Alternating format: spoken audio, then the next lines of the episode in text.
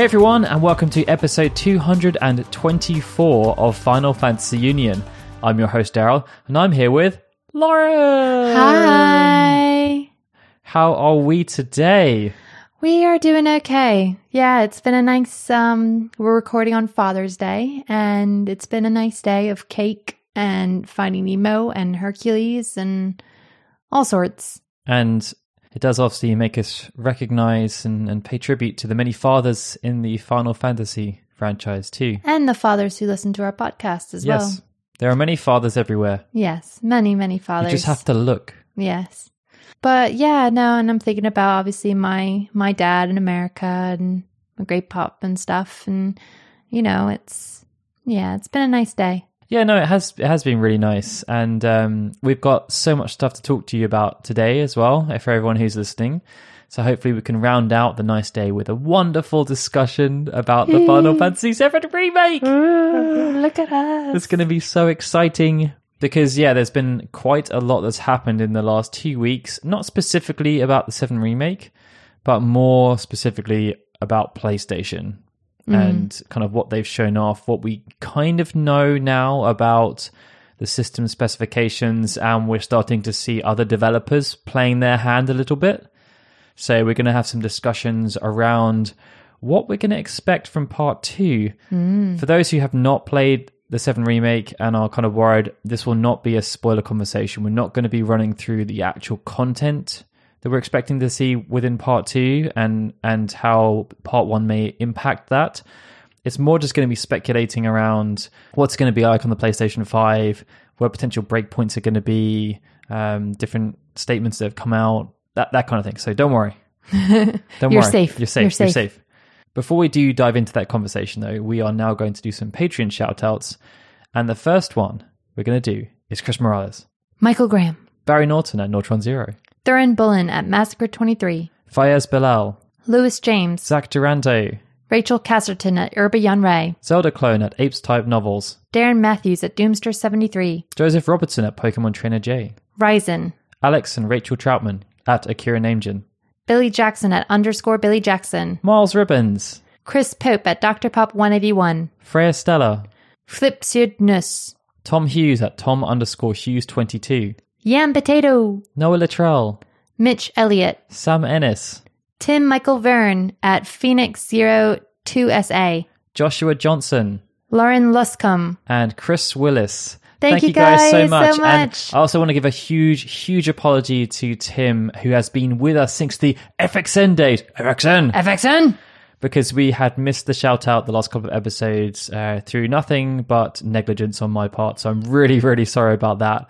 Hopefully, this apology has more than made up for it. Yeah. And I also want to give a big thanks to Lauren and Chris for increasing their pledge since the last episode, and to Joshua for joining us as a new patron this month. Thank you guys so much for joining and upgrading and and just love. Just being nice you. people. Yeah, just thank you so much. For listening yes. To everyone who listens. Yeah, Without you, we will be talking to ourselves, which we are kind of doing right now.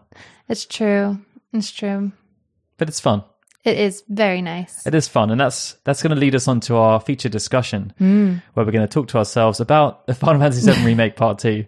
And this conversation was really spurred on by the news that motion capture is taking place at the moment in Japan, Hmm. despite them working remotely. Now, I don't know too. I'm not too sure how that works, Yeah. but they found a way to make it work. Well, maybe they're just doing scenes where it is just a single person. They, I think the two two actors were talking about working together on scenes. I don't know, maybe they could stand far from each other. they could be doing facial motion capture. Th- They could probably send out the gear to do that in, in home.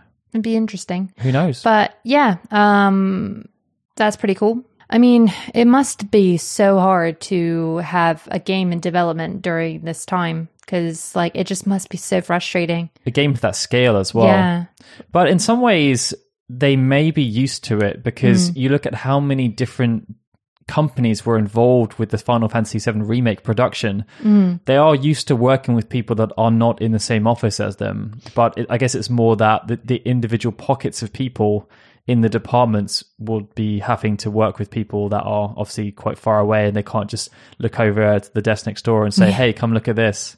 Yeah. Which is what you always see in those documentaries, isn't it? When they're like running around the offices. I remember like the Kojima Productions one where they're doing Death Stranding. Like there's always it's always a senior person looking over someone's shoulder and pointing at the screen or getting some feedback. Yeah, um, but like I think like the more creative industries, they just always need to have to be in an office, like to or at least be in the same vicinity as each other. Like, um, I know like m- some manga artists, they all work together in like a little closed room. Like I, I watched one on YouTube where um, there's this really great YouTuber, and I don't actually know his name, but whenever you search like Japanese person in a day.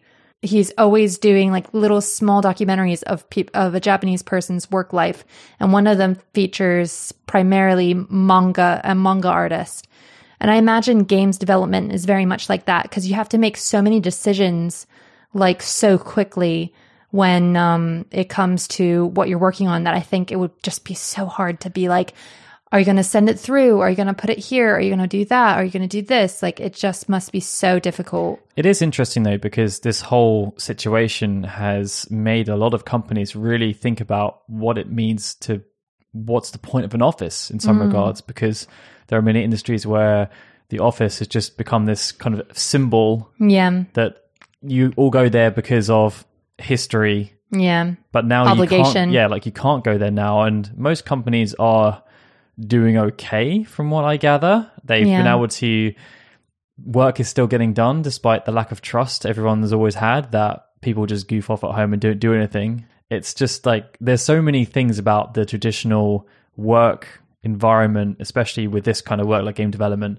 and kind of more i don't know like more tech industry stuff where give people tasks, they'll get them done. Sometimes it's going to take them less time, sometimes it's going to take them more time, but they will get things done. And I think that's probably still happening now. It's just, yeah, things may be happening a bit more slower while they're trying to figure everything out. And obviously, stuff like this, motion capture, typically, like when you're looking at the like the Uncharted documentary, it's in a massive room. Mm. And they've all got the, the the bubble suits on, and there's so many people there overseeing everything that's going on. Like it must be so hard to do that. But there's many industries now that are starting to, especially like the the, the bigger budget industries, are starting to work around that.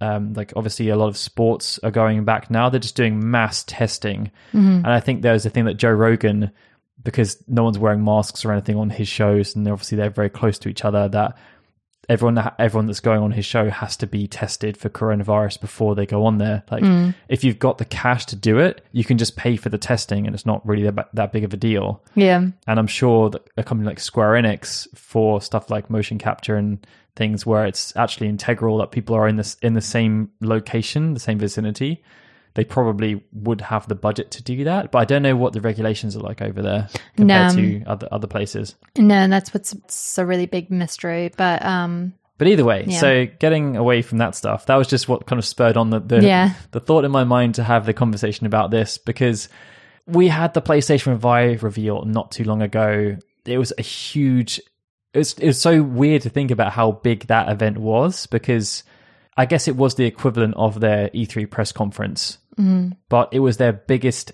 ever. I think it was one of the biggest. I don't know if it was the biggest ever PlayStation press conference or it was just the biggest ever gaming event ever. But it was crazy. Like mm. the, they it, like got the same amount of views as Xbox Series X has had in like two months in less than a day. I think it was like I can't. I'm not even going to say the numbers because I'm going to get them wrong. But I know that it was yeah, it was really really popular, and I think we've talked about it before. Um, just not on the podcast, obviously, because we wouldn't have had the chance. But the, the, the press conference really had games for everyone. Like it started off with the AAA games where it's all about the graphics and the ray tracing and blah blah blah. But then they had other games that Lauren is incredibly excited for that were a bit more kind of hit and miss in terms of whether or not they would appeal to everyone. Yeah, absolutely. Uh, but I was we've we've sort of gone back and forth about this a bit because when we watched it, Daryl was just like, I don't understand why they included Bugsnax, and I'm just like, But that's the thing that so many people are quoting. Like since the PlayStation 5 event, I think probably everyone has at least listened to or like hummed or said Bugsnax since, you know, like everybody, so many people are talking about Bugsnax. I think it's just um, difficult with that kind of event because it was so focused on the games. And normally Mm. within those press conferences, it's about the same length. Mm. But you have lots more intermissions of people walking on stage, off Yeah. stage, people talking. They didn't really do any of that. Like there was little bits of talking between certain announcements, but it wasn't very long. But I didn't mind that because if anything, I do get bored. Yeah, but I guess what I was trying to say was that it with with the way they did the conference, there was kind of like there were real low points in terms of what mm. they were talking about. Like they went through, okay, so here's like well, they start off with Spider Man and then like Gran Turismo, but then there was like I don't know four or five games that were kind of lesser budget mm-hmm. that were given quite a lot of screen time, mm. and I it's not like I. I know that those games have to feature because it's they they are, they're trying to appeal to so many different audiences, and that's, Yeah. and that's fine. I guess it was that I felt they probably could have done a better job of doing some highs and lows and mm-hmm. having like here's a big game now here's kind of two smaller ones and then here's another big game and here's two smaller just just to keep because like those big games are the mass market big ticket items that a certain percentage of people that are watching are go- it's just going to appeal to them. Yeah. which is why they obviously started off with GTA 5 because it's such a huge property. Yeah. Every, like I don't know like 50 60 70% of people watching have probably got GTA 5 played GTA online I don't know. And like something like Horizon you know it's huge. Like Spider-Man was was one of the best selling um, PlayStation 4 uh, exclusive titles sold like 11 12 million copies. So about 10% of or 15% of people that have a PlayStation 4 have bought that game. So they know that it's going to appeal to a certain percentage of people whereas something like Bugsnax that may sell a couple of hundred thousand copies maybe a million if it's like really pushing the boat out. But it's a very niche very niche title and they had quite a few of those because there was the um Little the kind of- Devil. the little devil inside. They had like um result returnal um they had the kind of high school uh, game as well Yeah. there was Kena and um there were just there was just like quite, it felt like there was quite a lot of those kind of Yeah. games in a row Mm. before they then built up to horizon 2 at the end Yeah, but maybe it's also just because like it's it's hard, isn't it? Because this is like the launch titles for the PlayStation Five, and not even necessarily i don't think I well, maybe not launch, yeah, but like these are like the big ones that are just coming out, and maybe maybe the other AAA titles just aren't ready to to sh- sort of show yet, or maybe they just don't want to focus on it yet. I don't know, like because what other AAA games are like other than like Cyberpunk twenty seven seven? well, I, guess- can't think of what else they could show. I'm just trying to think about previous games. So when they've done press conferences before to announce the console, they have usually come in, and maybe it's something they've learned their lesson around. I'm, I'm, I can't remember the PlayStation 4 one, but PlayStation 3 and, and before, they would usually go in with like some really big, heavy hitter titles that may not even be coming out for four years Mm, because like Killzone uh, 2 was the big one for the PlayStation 3. They had the Final Fantasy 7 tech demo. yeah, Like they just throwed whatever the hell they could to to make people think, "Wow, I need this console." Yeah. And like back in those days, and obviously times have changed because the there's so so much such a broad spread of games you can get now. But they would just got they would have just gone like let's just show every single possible game that's going to appeal to the biggest demographic of people yeah. with budget Mm. if that makes sense. Because obviously, like now, games like Fortnite or like the big ticket items that didn't feature at all. But we know that's going to be on PS5. Yeah, I mean, I like obviously we'll never know fully what their decisions were, but like I didn't mind it honestly. I didn't mind it either. and I did like because in in events past, they've always sort of shutted all they shutted all the like indie games all in one segment where they just kind of play them, and you think like, oh, they're cute. But I didn't actually really care about them, which is really sad to say because there's a lot of really amazing indie titles out there that I should play and are really fantastic. but it's just like because I didn't know enough about them, I wasn't I wasn't overly like wanting to play them. Whereas now, like I'm I really want to play Bugsnax. I know I'm going to be one of the 200,000, but like I really want to play th- Bugsnax. Um, I really want to play the Athena, um, Akina, Akina, the one with the little, little Kena, sprouts. yeah. Oh, they look so cute. And, um, uh, I want to play uh, the devil inside because it's, Adventures. because it's really I don't like I really think it's cute, but I'm like I'm more excited to play games like uh the devil and the little devil inside. Oh, I'm probably saying it completely wrong. But like the art style of it is just so cool. Like it's so different and I'm really curious about it. And like those are the kind of things that I'm like I I would have I wouldn't have really taken a second glance at them and I'm sad to say that but like I probably wouldn't have done unless they were like presented to me in the way that they did at the PlayStation 5 event. But then we also had like Ghostwire seeing that for the first time was really crazy. But yeah, I don't know. I, I just I didn't really have I didn't really have an issue with how it with how it came together. Um It I feels mean like you're defending something that I. I, I didn't say I had an issue with it Okay, either. okay. I don't know. I think I think what they did was a really good thing. I'm just Cool. saying that I know that there were kind of issues with with with that flow. Like, Mm. yeah. yeah, as you said, like they normally just do like an indie game montage, so they can. It's like classic Xbox conference Yeah. where they're like, you're going to see 80 games in this conference, and then like 20 of them are shown in four seconds. But I guess the thing is, is that like maybe like to me, I felt it was nicer that they stripped it down. It was just not full of just fluff and like games like because the Grand Theft Auto Five thing, you and I just both looked at each other and were just like, oh my god, It's going to be on three consoles. it's going to be on three consoles and we still haven't had Bully. Like, what the hell? I mean, granted, I don't think that we're probably ever going to see Bully now, considering the way It does not is. print money the same way that GTA Online does. it is not going to be um, a well liked game in this current climate. But yeah, like um, I think it's just we're just in a weird a weird stage of everything. But yeah, so obviously in the build up, there was the rumors that Final Fantasy 16 was going to be shown. There was a lot of hope, I think, that you'd either get to see the 7 remake on PS5 in the same way they did GTA 5, or that they were going to do a teaser for part 2. And there was a rumor that Luminous Productions' new game was going to be shown as well. One of those things happened. we got to see Project Athia, and even though we didn't get to see too much, the the Final Fantasy 15 inspiration was very clear Yeah, with the team and what they showed.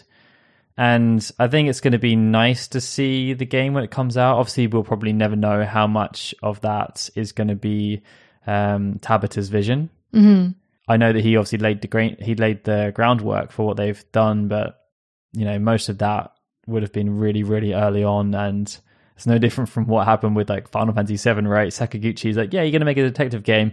Yeah, we're not actually. um, sorry.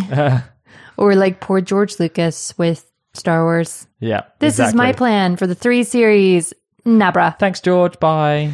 Okay, thanks. Bye. See you later. Thanks. So yeah, it's going to be interesting to see what happens with that. Like we're going to be obviously really looking forward to to seeing how that pans out. And there has been a lot of comments coming on about how it's vaporware. It doesn't even have an official name anymore because it's what any. I'm not don't why I'm saying anymore because we didn't know it had one before, but mm. it doesn't have an official name. Project Athia is a working title. Mm. It may be it may become the actual name of the game. Who That knows? sounds pretty cool, to be fair. But yeah, so I don't think it's too far off. I mean, PlayStation set it as their cover image. Of all the games that, that were shown on that press conference that they could have highlighted, Horizon probably being the main one they showed in terms of what they expect to sell. Project Athia is the one selected as their kind of main main push. Mm. So it, it can't be that too far away. Yeah. No, like I mean, it's I I I really want to learn more about it because like I mean, obviously, yeah, we saw the bits that that reminded us of Final Fantasy 15, but like we don't really know anything about the storyline.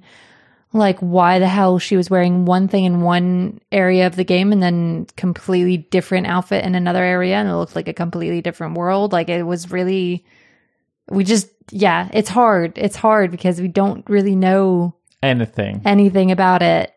Um I'm also like I mean, my heart kind of yearns for Agni's philosophy, which is what we thought that we we were under the impression um Tabata was working on. Like that's what we thought that it was going to be about. But like I do still wonder if they're going to feature the witch somewhere I think there's going to be some kind of feed into it. Because like that be. design was just so cool for them not to include her yeah, somewhere why not reuse those assets? like she just looked so awesome with her big feather coat and stuff. And it's also like one of the most viewed trailers they've ever ever produced. Yeah. Like I think that would have been really that would be really cool if they could I mean if if they are planning on putting her in, if they had put her in the trailer, that would have like set the world ablaze. Yeah, because the, I think the funny thing is that because there was so little press really around Luminous Productions, there were a lot of people I've seen just saying like, okay, so who who is this company developing this game? Why should I care about it? Mm. Because those things matter. Like if if the Naughty Dog logo comes up, you know it's going to be a good game. Same with Insomniac. Like there's certain development studios you just know, mm-hmm. and Luminous Productions have never released a game. Mm-hmm. So no one really knows what to expect, and I don't think anyone outside of our circle really associates them with Final Fantasy 15 or knows that they did it because it wasn't released under that banner. Yeah. But anyway, getting back to Final Fantasy, there's nothing shown, not mentioned at all.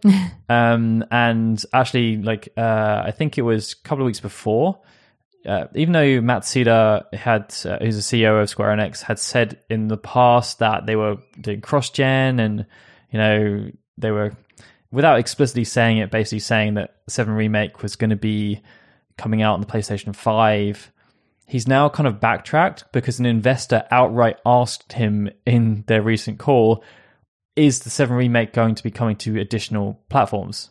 Jeez. And he said, we're not going to comment on that at the moment, which was a bit strange. yeah. But I, th- I feel as though the reason that they are doing that is for a financial reason. Mm. Because if he did come out and say, yep, it's being developed for PlayStation 5 right now, I feel as though it may hinder sales of mm. the PlayStation 4 version because people would hold off buying it. Mm. So I feel like they're trying to play a bit of a bit of a game in terms of making people because as soon as they put that out there, everyone's going to report on the fact it's coming to PlayStation 5. And unless they make some kind of statement like CD Projekt Red have done, and I'm, I have to say that CD Projekt Red are so good with their communication. Mm. Whenever they do things, it's always a massive statement and it's always like really clear and precise as to why they're doing things and what they're doing. And I feel as though they've now kind of set the standard for what other companies need to do. Yeah. And Yeah. if you're not aware of what they've done, basically they delayed uh, Cyberpunk again, and they've done that because they will be making it so that when the PlayStation 5 comes out, the PS4 version of Cyberpunk will be incredible, like enhanced when you play it on the PlayStation 5. So they're going to be doing kind of um, like an upgrade essentially. So you can put the PS4 disc in the PlayStation 5. It will have better graphics, better loading times, better textures, better frame rates. Everything will be enhanced, but they are also working on a PlayStation 5 version that will release at some point next year. And if you buy the PS4 version now, you will get the PS5 version for free, and that will feature even more content because it's being purpose built for the PlayStation 5. And I feel as though like if they were doing that with the 7 remake, that would be such a sell. Mm-hmm. Because people will have many issues with the 7 remake on PlayStation 4 as it is. If they said, okay, when the PlayStation 5 comes out, 7 remake is going to get a a massive boost on that system. Textures are going to be fixed. Mm-hmm. Loading screens are going to be better. Frame rate's are going to be solid. Graphics are going to be improved. Everything is going to be better. And we're also working on a PlayStation 5 version that's going to come out next year. Hmm. Like, everyone will be so happy with that, I'm sure. Yeah. Yeah. Like, I think that it's like, that's such good promotion and it might make people more inclined to Yeah. even just buy the PS4 version because they just think like, well, crap, like it doesn't even matter. I might as well just buy this That's- now and then I have the PS5 version. That's I think, that, and that's why I think CD Projekt Red have done such a good thing here because yeah, like there's going to be some companies who are hoping to go with the old model of, ah, well, they bought it on the PS3, so Last of Us remastered, they'll buy it again. PlayStation 4 so double cheap. sales, right? yeah.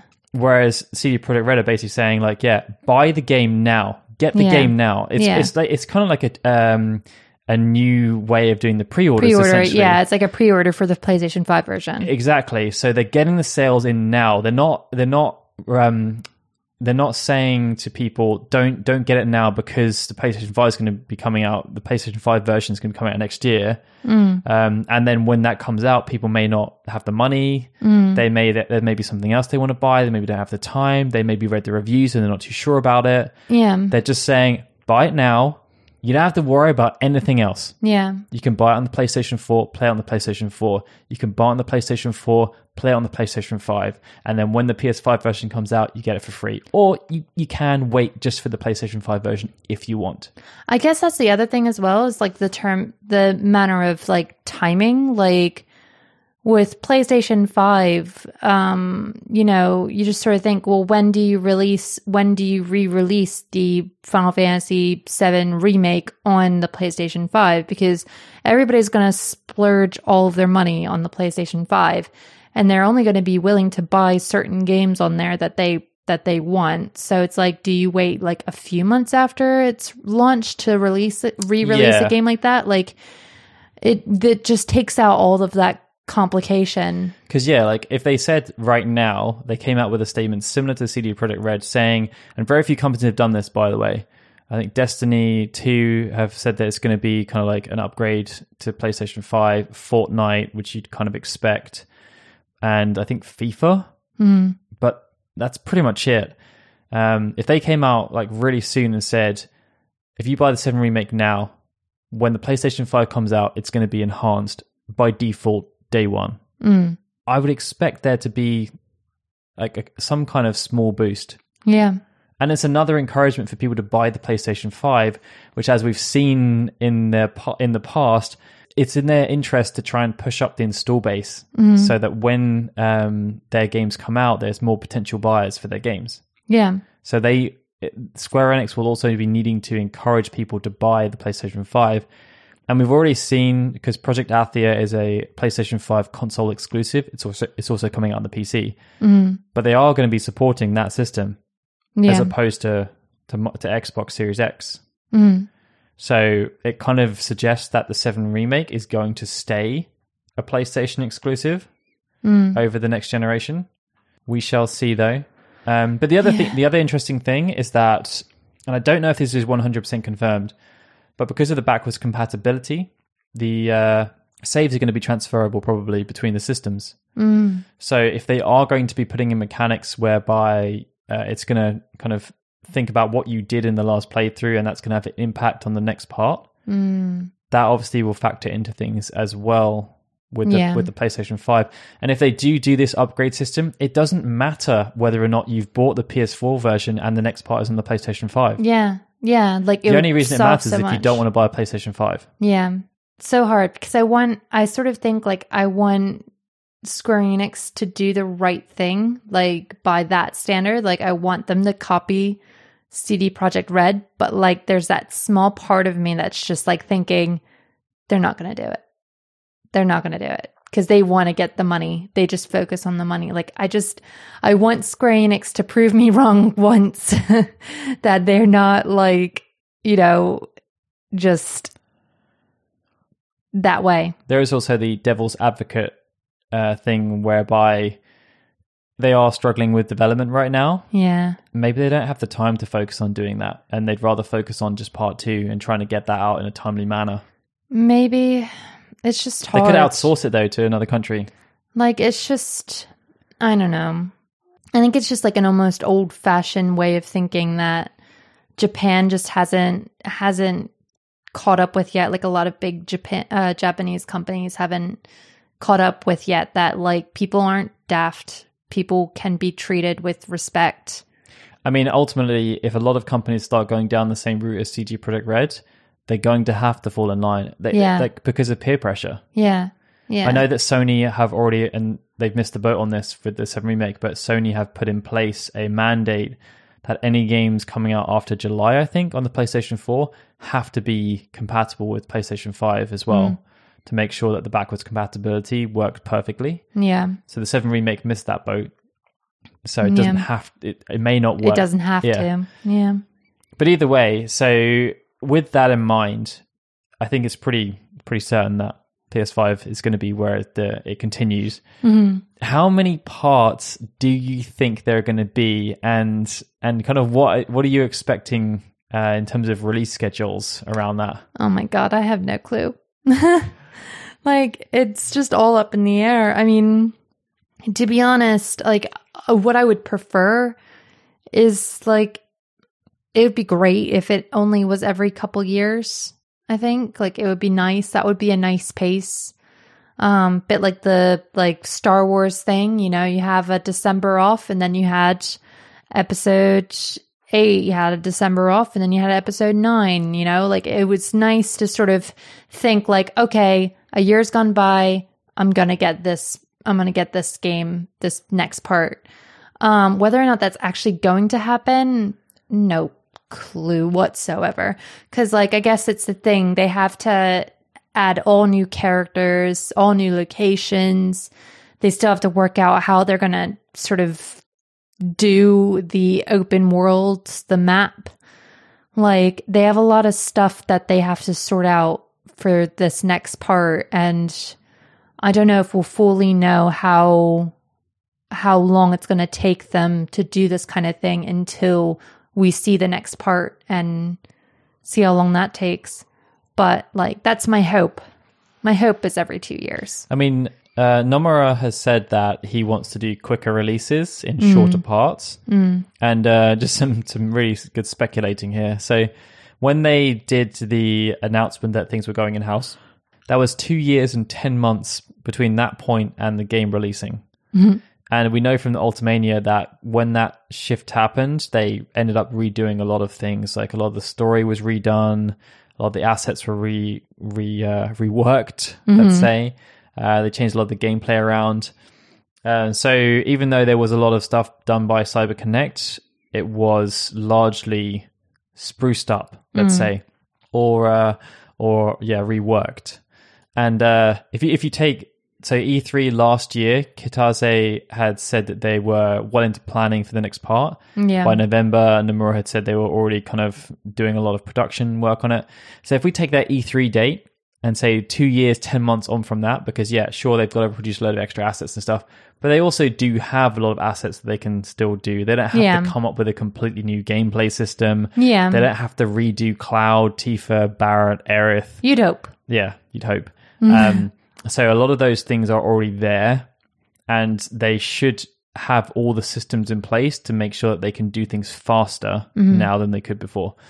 So if you say two years, ten months from the E3 date, then actually that puts the next part release date at the 14th of April 2022, which is almost two years to the day mm. after the release of the first part. And if they did that cycle of, of a game every two years from that point, then it means that the quadrilogy is that what a quadrilogy I guess. would be concluded in 2026, which would be roughly when the this console generation is coming to a close because typically it's 6 to 7 years. Like at the moment PlayStation 5 came sorry, PlayStation 4 came out in 2013 and in 2013. So it's going to have been a 7 year cycle. Mm. And the overall cycle is usually about 10 years, but not many games come out after that point. That would be, um, they will be cross generational games, but that's assuming that PlayStation 6 even does that Yeah. in the same way. Yeah. Um, but yeah, so that's that's kind of like it. 20, 2026, 2027 is when the, the, the it needs to kind of have rounded out. Which is just weird. Like it would be an entire console. Ge- it could be an entire console generation length of time. But I mean, that's not too uncommon, really. Mm. Like you think like GTA 3, Vice City San Andreas, like Uncharted 1 through 3, uh, Mass Effect 1 through 3, like Assassin's Creed as well. Mm. Like they do typically try to get about three games into a generation. Mm. So that would work. If they Yeah. were if they were doing longer parts though, but less, then you could say 2023 and then 2026. I guess the hard part is can like keeping the audience interested. Cuz like even even with like the Uncharted series, each game is a different game. You don't have to buy you don't have to play through Uncharted 1 in order to get Uncharted 2. Like there's like small things that you'd miss, but it doesn't really matter at the end of the day. Whereas with like Final Fantasy 7 remake, you're going to have to play all of the parts in order to get into it and It's going to be interesting to see how they get around that stumbling block. Yeah. But like Mass Effect had that same problem, but they it were did, but it was still quite contained. Like Mass Effect 1 was like it felt like a contained story and then the next one it was a completely different enemy. Yeah, I mean it was a, it was obviously a progressing storyline. They had it Mm-hmm. all planned out from the start. But yeah, it's it's true. But they did have that recap because I know that Yeah. with the PlayStation 3 version, it didn't come out on that console originally. So they had to have like a, a mini video to condense the story of the first one so that you knew what was going on.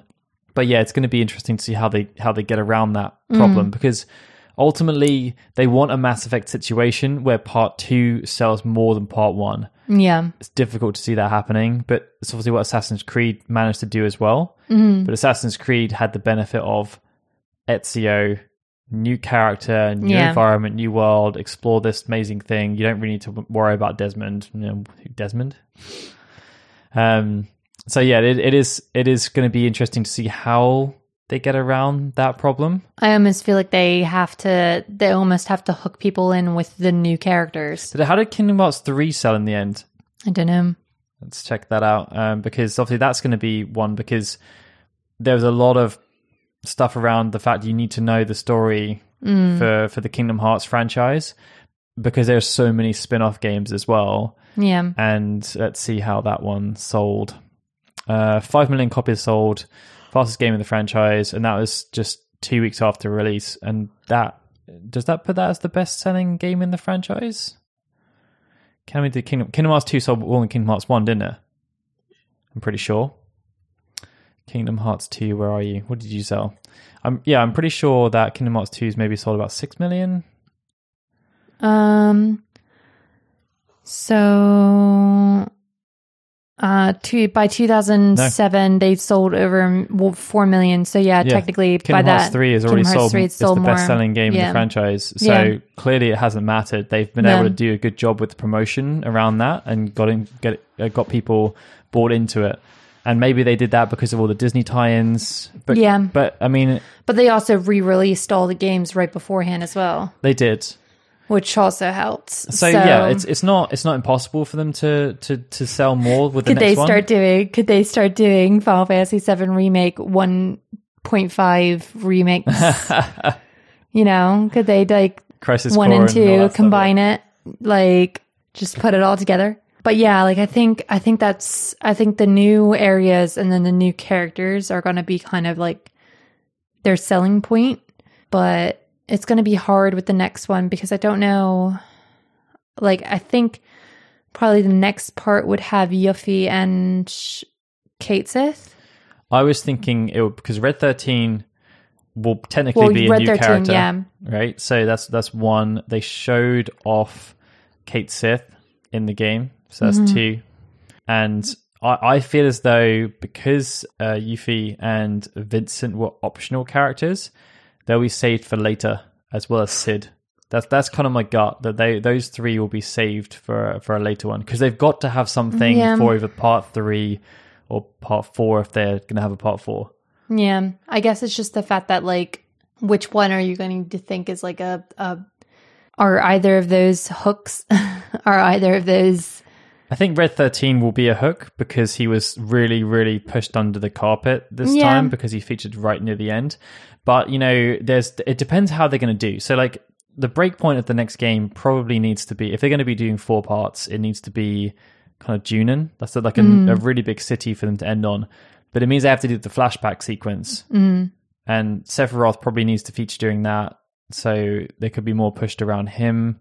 Like if they're going to do the four parts, then it to me it makes sense for them to do kind of a Junon cut before they they leave continent. But that's a that's a, a similar thing to leaving the city. You're leaving the continent. hmm Then you do kind of City of the Ancients cut, and then from there on was is kind of like it's the end game. You're you're moving towards like the final push to defeat Sephiroth at, at- Yeah. after that cut. So that that to me makes sense as a four a four game thing. Yeah. A three game one, I'm not too sure. Like I guess that it would make the cut point would be Nibelheim, like Yeah. for part two to end. Yeah. It's hard.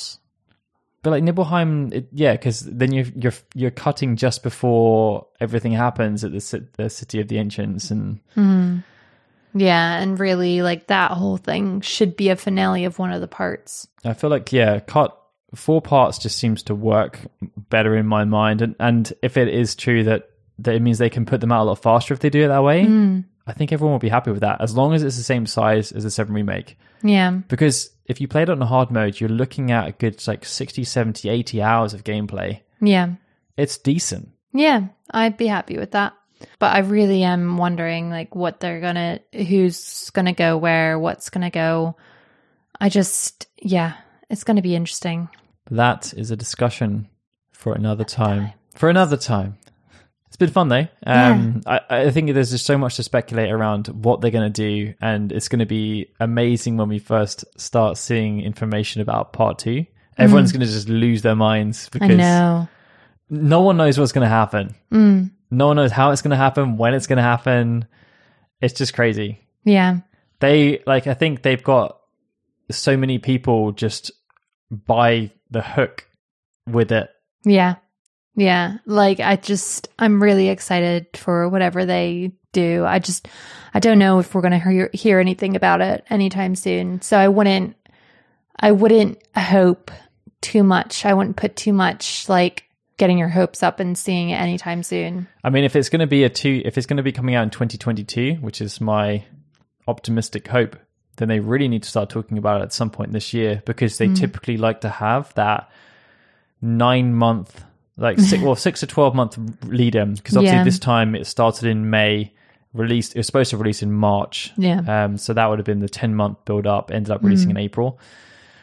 But they typically like to have that, like before that point, they will just do little things like to hmm. show a teaser or, or something like that. But I feel it's unlikely for them to, if it's going to be released in 2022, I feel it's unlikely for them to leave everything for that 10 month push. Mm. Yeah. I guess we'll see. I just don't want them to show anything prematurely. Which is their speciality. Yeah, they're really good at it. anyway, the next episode of Final Fantasy Union is scheduled to come out on the 7th of July. Until then, be sure to check out all our news coverage at finalfantasyunion.com. And if you really enjoy the show, then please do support us on Patreon at patreon.com forward slash ffkhunion. And with that, it's time for us to say goodbye. Goodbye, everyone. And I'm Daryl saying goodbye. This has been a finalfantasyunion.com production.